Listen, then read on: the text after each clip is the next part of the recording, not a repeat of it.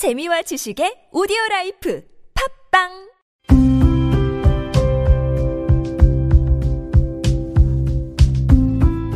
칼럼을 읽어드립니다.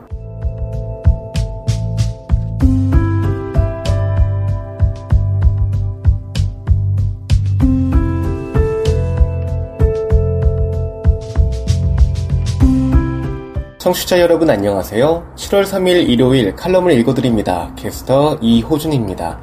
칼럼을 읽어드립니다에서는 여러분과 같이 고민하고 장에게 최신 정보를 담은 글을 골라 전해드리고자 하는데요. 그럼 바로 오늘의 칼럼 만나보시죠.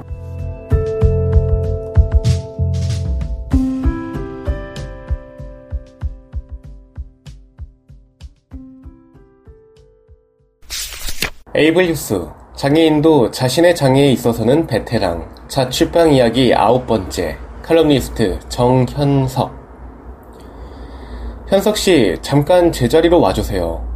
퇴근 준비를 하려던 찰나에 들어온 관리자의 메시지에 뭔가 불길한 예감이 들었다. 무슨 일이 있을 때는 사내 메신저를 통해 소통하기도 했지만 지팡이를 짚고 다니는 나의 신체적 특성을 알기에 자리로 부르는 일은 더더욱 없었다. 근데 호출이라니 무슨 일인지 궁금했다. 내가 무슨 사고를 쳤나? 어, 아니면 뭐 다른 이유가 있을까? 궁금한 마음으로 관리자에게 가니 의자를 주면서 앉으라고 말했다. 그리고 그가 꺼낸 이야기는 내가 전혀 예상하지 못했던 말이었다. 회사에서 자네가 눈이 안 좋다는 것을 의심하는 사람들이 생겼어. 음, 모니터도 다른 사람보다 훨씬 더 앞으로 당겨서 보고, 문서를 볼 때도 글씨가 작은 부분이 있으면 휴대폰으로 찍어서 그걸 확대해서 보는 사람에게 어, 무슨 그런 생각을 하나 싶었지. 근데 그 사람들이 하는 얘기는 현석 씨가 눈이 안 좋은 것으로 알고 있는데 어, 버스 번호는 잘 보고 빨리빨리 탄다는 거야. 걸음도 보통 사람보다 느리고 시력도 안 좋으니까 버스를 빨리 탈 수가 없을 텐데 버스 번호는 잘 본다는 거지. 이게 무슨 말인지 난 모르겠어. 양눈의 교정 시력이 0.2 정도이기에 버스 번호를 즉시 식별하기는 불가능했고 만약 폭우나 폭설이 내리는 상황이라면 특히 힘들었다. 그렇게 고민의 시간이 이어지다 방법을 찾게 되었다. 버스의 도색, 번호판 표출 방식의 차이, 그리고 버스의 제조사로 내가 탈 노선의 차이를 구분한 거다. 우선 도색. 지역에 따라 차이는 있겠지만 서울은 녹색, 빨간색, 파란색 버스로 구분돼 있다. 이 중 빨간색은 좌석 버스이기에 제외하고 파란색인지 녹색인지를 확인한 후에 다음으로는 번호의 표출 방식을 살펴보게 된다. 기존의 버스들은 버스 상단에 번호판이 고정되어 있지만 기존 버스보다 번호를 표기하는 숫자가 크거나 붉은색으로 나오는 경우에는 좀 더 식별이 용이하다. 저상버스의 경우 일반 차량보다 숫자가 크게 표시되는 경우도 많았다. 그 다음으로 구분할 수 있는 방법은 제조사를 확인하는 거다. 버스 마니아가 아니기에 버스의 모양이 바뀐 것 같다고 생각되면 회사에 직접 문의하거나 버스 뒷면에 적힌 제조사를 확인하고 있다.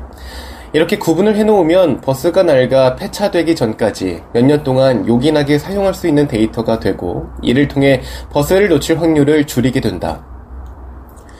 그렇게 관리자에게 버스 번호를 잘 보는 게 아니고 버스를 놓칠 확률을 줄이는 것임을 다시 한번 설명했다. 그리고 비슷한 시간에 동일한 장소에서 버스를 이용하니까 언제부터인가 지팡이만 보고도 내가 서 있다는 것을 인지하고 탑승이 쉬운 위치에 세워주는 등의 도움을 받아 좀 더 편리한 버스 이용이 될 수 있었다.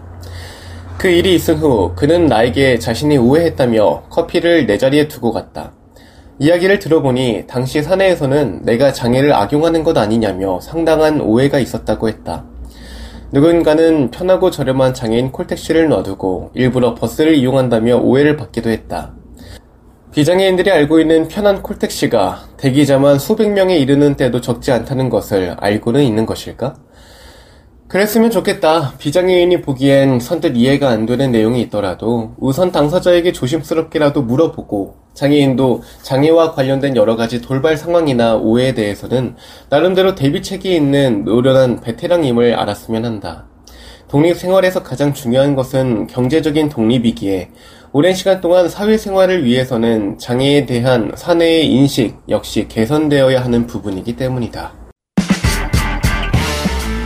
지금 여러분께선 KBIC 뉴스 채널 매주 일요일에 만나는 칼럼을 읽어드립니다를 듣고 계십니다.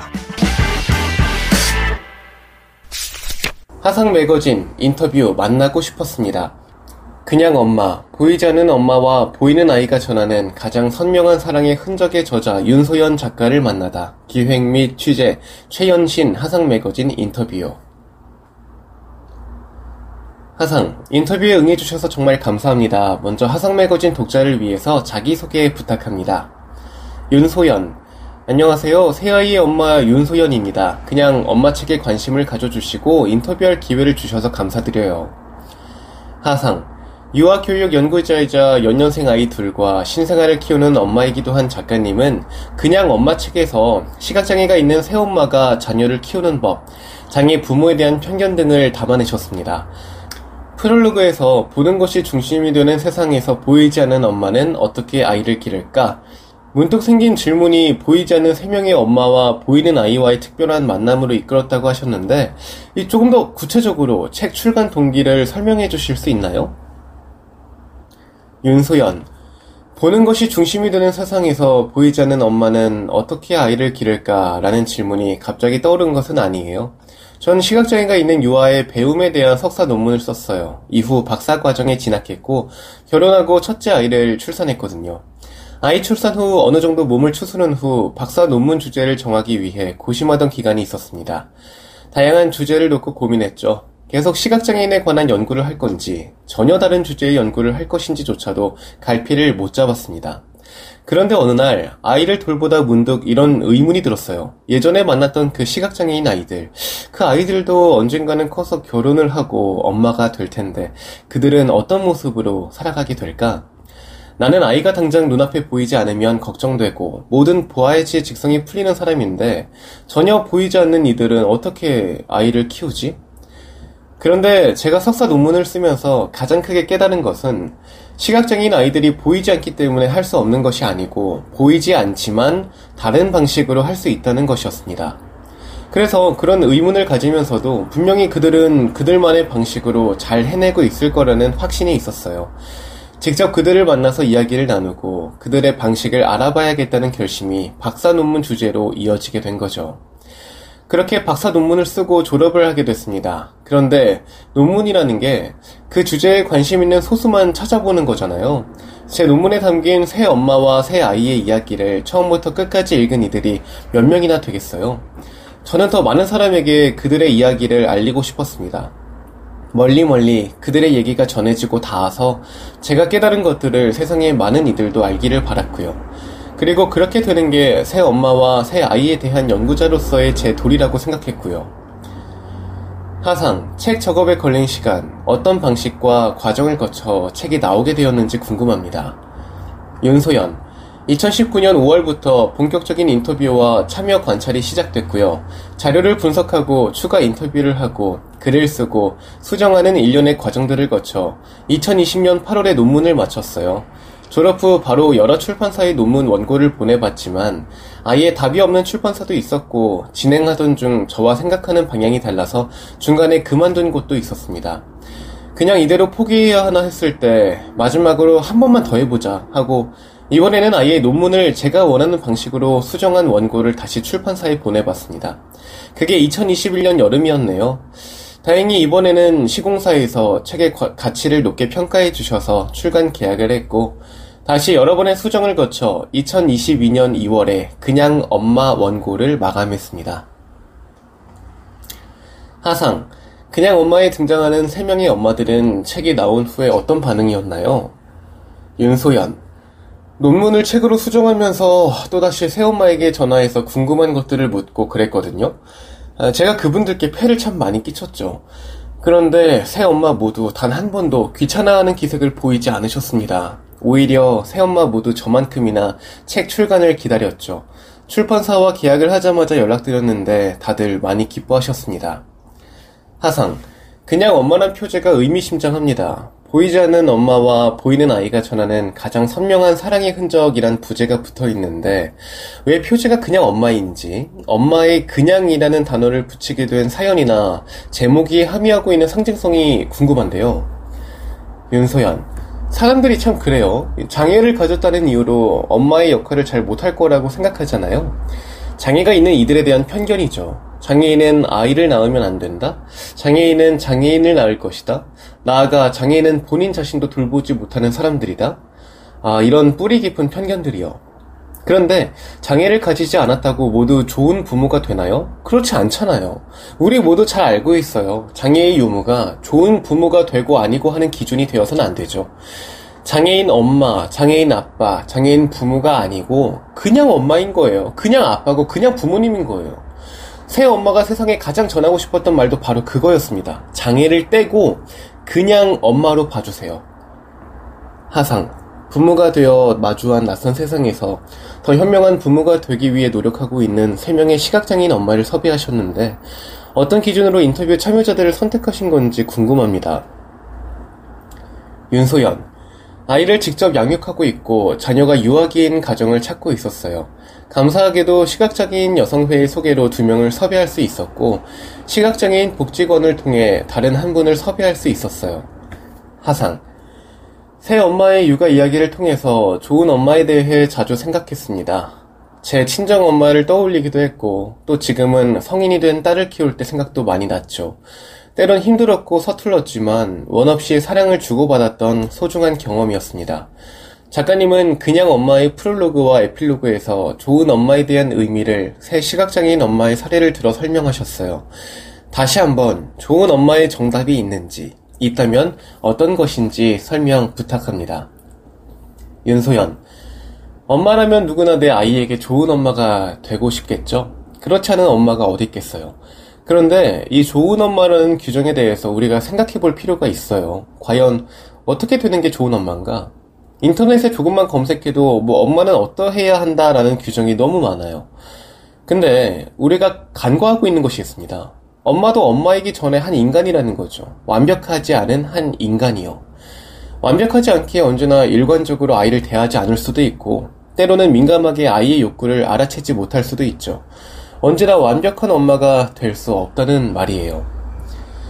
새 엄마는 자신에 대해서 잘 이해하고 있었어요. 자신은 어떤 사람이고 어떤 엄마이며 아이에게 무엇을 할 수 있고 무엇을 할 수 없고 무엇은 노력하면 할 수 있고 무엇은 노력해도 할 수 없는지 말이죠.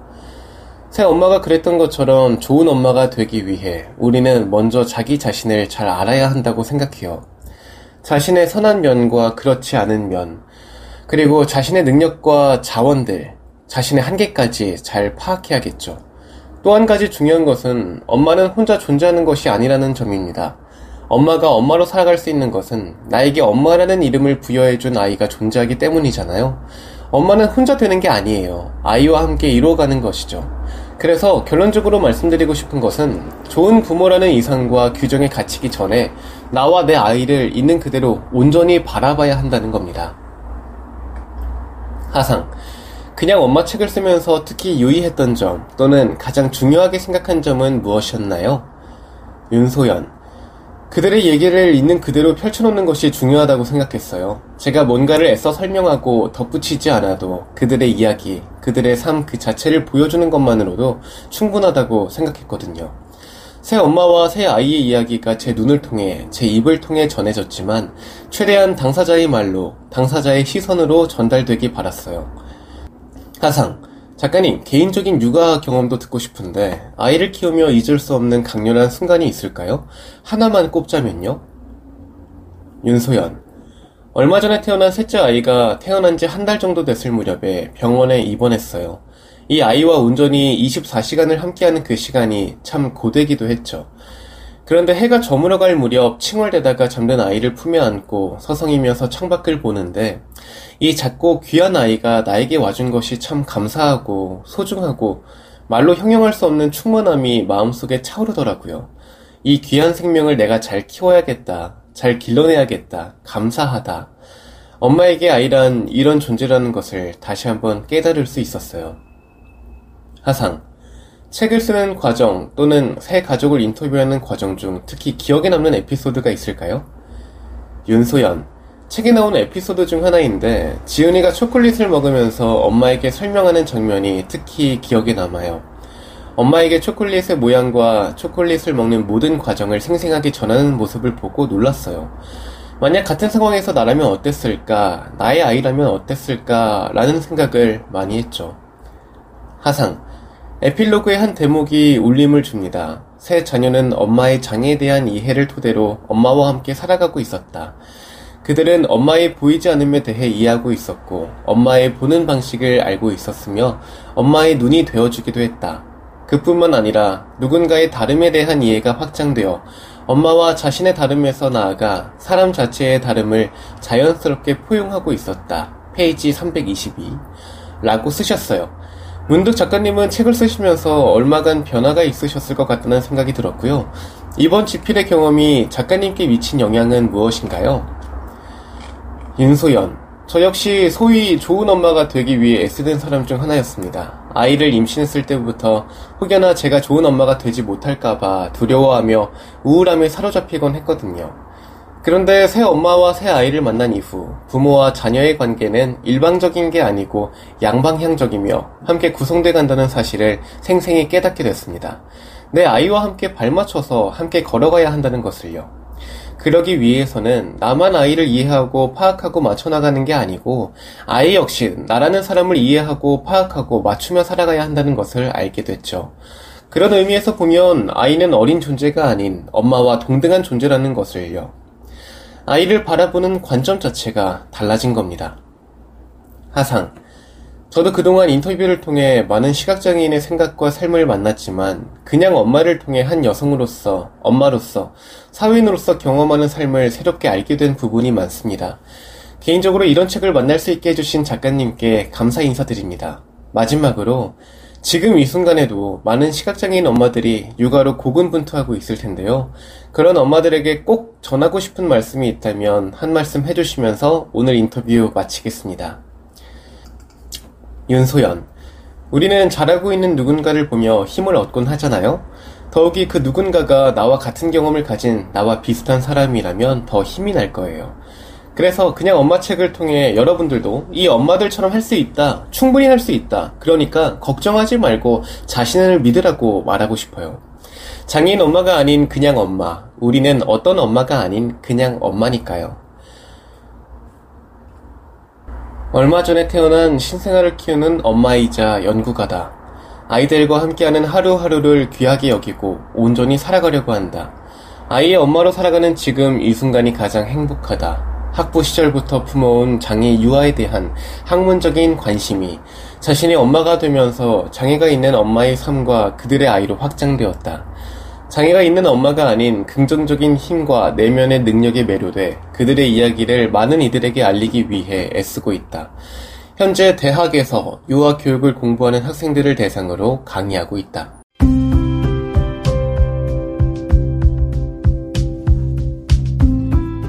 7월 3일 일요일 칼럼을 읽어드립니다. 오늘 준비한 소식은 여기까지입니다. 지금까지 제작의 이창훈, 진행의 이호준이었습니다. 끝까지 청취해주셔서 고맙습니다.